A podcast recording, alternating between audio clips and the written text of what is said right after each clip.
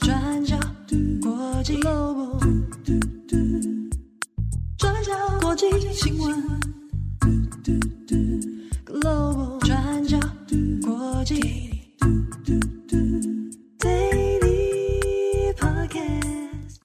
大家好，欢迎收听 UDN Global 转角国际 Daily Podcast 新闻。我是编辑木仪。今天是二零二三年十二月十四号，星期四。今天台北天气晴，希望大家都有好心情。今天的 Daily 呢，会由我来陪伴大家。那今天因为呃录音设备的关系，可能跟平常有点不太一样，那也麻烦大家见谅。今天准备了两则国际新闻要来跟大家分享。第一则，我们会先来看日本。日本执政党自民党内部最近爆发了政治献金、募款参会申报不实的丑闻。那除了在人事方面有做了重大异动之外，预计在二零二四年的选举会有一些影响。那我们今天大概会来谈发生了什么事情。那再来第二则，我们要来看刚结束的 COP 二十八。这个 COP 二十八呢，终于在十二月十三号这一天在杜拜落幕了。那原本是说在前一天十二号会结束，那为什么多拖了一天呢？原因就是因为大会协议上各国出现了不同的意见，那始终没有办法达成共识。那我们今天就来讨论这两个主题。好，我们今天第一则来看日本，有关日本政治资金的重大丑闻。那自民党当中的最大派阀，也就是俗称的安倍派。的这个清和政策研究会最近爆出了他们派发的政治募款参会有资金申报不实的问题。好，那是怎么样申报不实呢？根据报道，这个政策研究会把贩售募款餐券的这个收入，用回扣的方式来流入自家议员的口袋，而且从头到尾都没有如实申报。那这个募款餐券在日本又叫做 Party 券，所以大家在看日文报道的时候，可能会看到这个字眼哦。那被爆出相关问题的人，除了自民党当中势力最大的安倍派之外，还有所谓的二阶化的这个智帅会，还有传出岸田文雄所属的岸田派，也就是红池政策研究会，也有相关的事件发生。好，那我们这边要来稍微补充一下，清和政策研究会呢，他们是自民党内部最大的派阀，他们原先的派阀领导人就是已经过世的前首相安倍晋三。那这个派阀简称叫做安倍派。那安倍晋三是在二零二一年的时候接任派阀的会长，所以会有这个名称叫做安倍派。那先前是叫做细田派。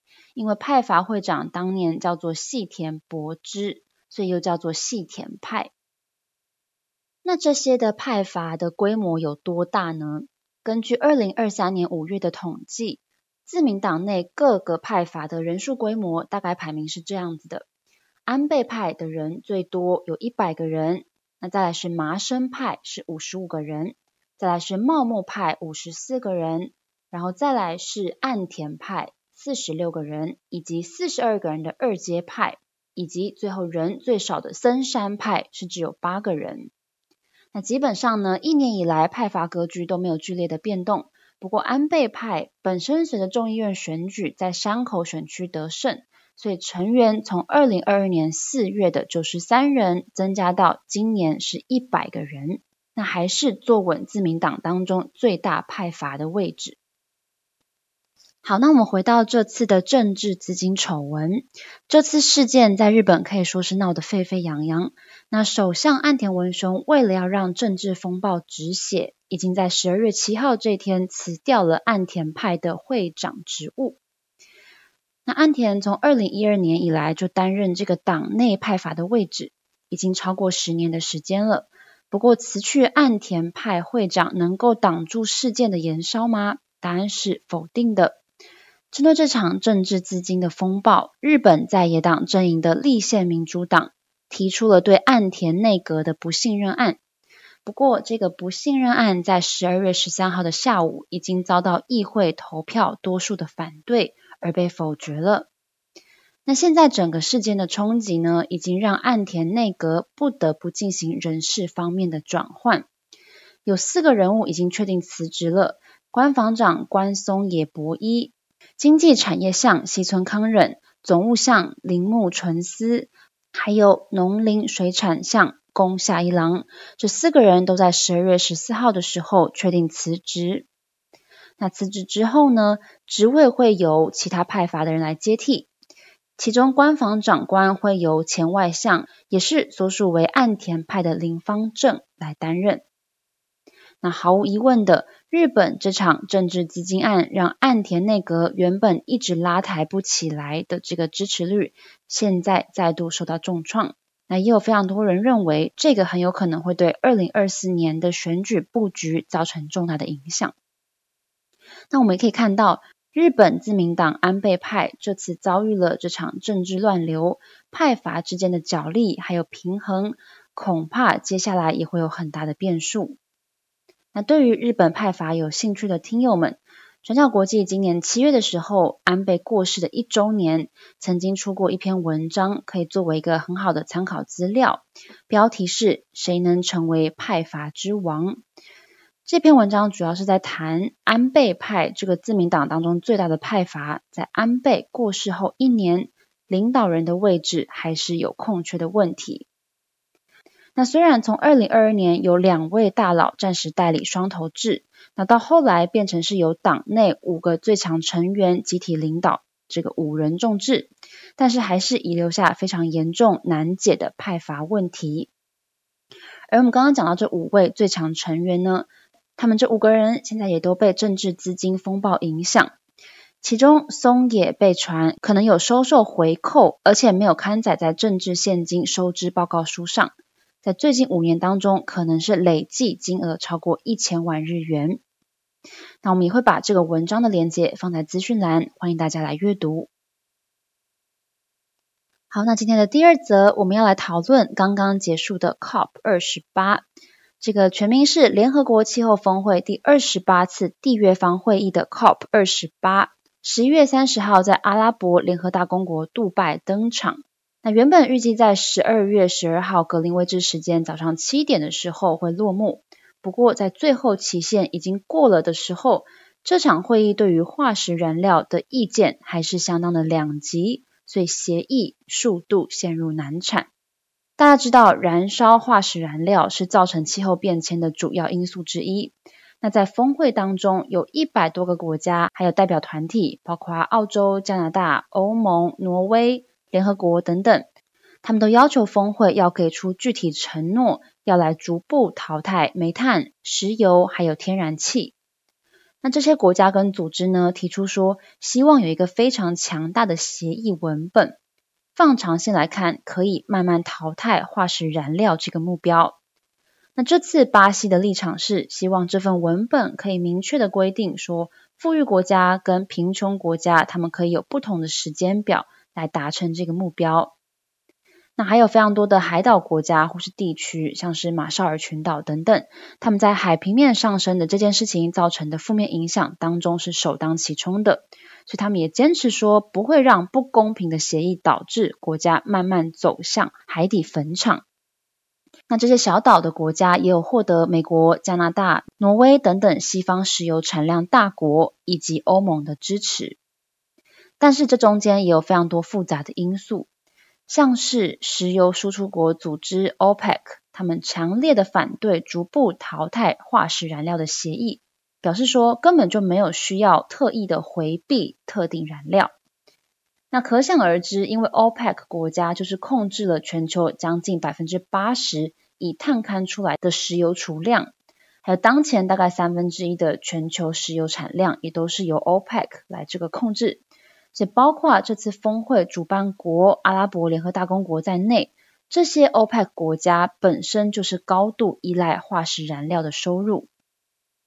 那根据《金融时报》还有路透社等等的报道，这次 COP 二十八的主席贾比尔有遭受沙乌地阿拉伯的施压，说要求移除协议当中有任何提到化石燃料的这个字眼。那因为 OPEC 的强力反对，也让会议几次陷入僵局。那经过两个星期的来回谈判呢，COP 二十八大会加了一天，那终于在十二月十三号落幕了，也通过了最新的协议。最终通过的这份协议呢，是拿掉了“逐步淘汰化石燃料”的这个字眼，英文是 “phasing out fossil fuels”。然后改成比较中性、比较软性的字眼，用的是“转型”这个字 （transitioning）。那虽然这份协议呈现出来的力道不够强硬，的确是违背了欧美还有一些小岛国家的期望，不过还是可以说是达到了一个历史性的共识。毕竟我们知道，要获得将近两百个国家这么多一致同意说未来不再使用化石燃料这件事情。是几十年以来在国际气候议题谈判当中，始终也一直都没有办法达成的目标。那协议内容另外也包括说，评估全球碳排放量会在二零二五年之前就达到高峰。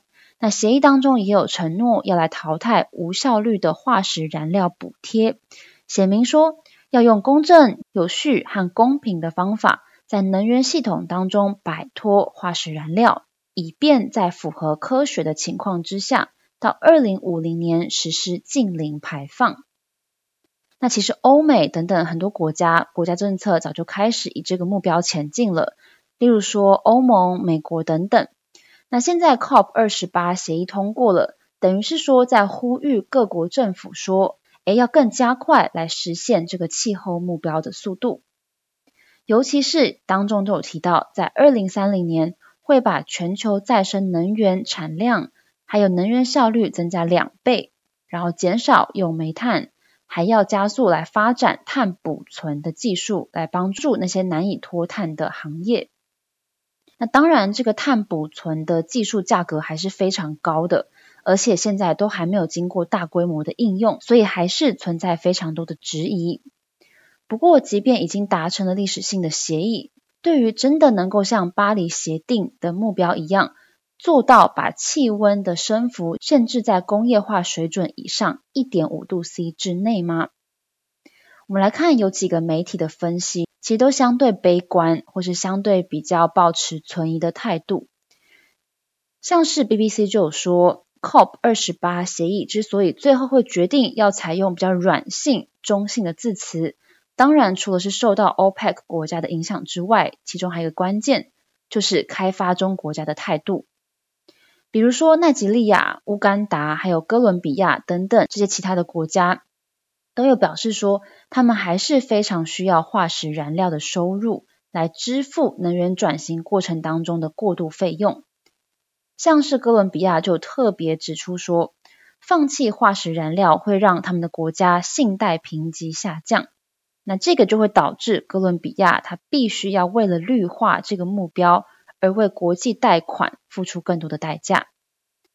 所以在经济方面比较困难的国家，如果没有强大的贸易、投资跟金融，可以来提供足够的金流去实现目标，那不再使用化石燃料的这个承诺，对他们来说其实根本就没有意义。换句话说，就是。这次在开幕日达成要加速扩大气候融资来协助贫穷国家，不过实际层面之上，可能是要等到明年才能够进一步讨论，到底要怎么做才能来帮忙开发中国家来买单。但如果除却这个经济层面，还有政治层面，然后单就全球升温的实际数据来看，如果我们要达成限制气候升幅在一点五度之内。只代表二零三零年的时候，温室气体排放量必须要比二零一九年的时候减少百分之四十三。那这个目标就当前来看，可能还是很难达成。好的，那以上就是今天的 Daily Podcast 新闻。非常谢谢大家的收听。一样，大家记得要好好吃饭，好好睡觉。如果天气晴朗的话，记得要出门散散步，好好补充一下维生素 D。强健你的骨骼，哎，这样讲好像有点像老人。祝福大家有个美好的一天。我是编辑木仪，我们明天再见喽，拜拜。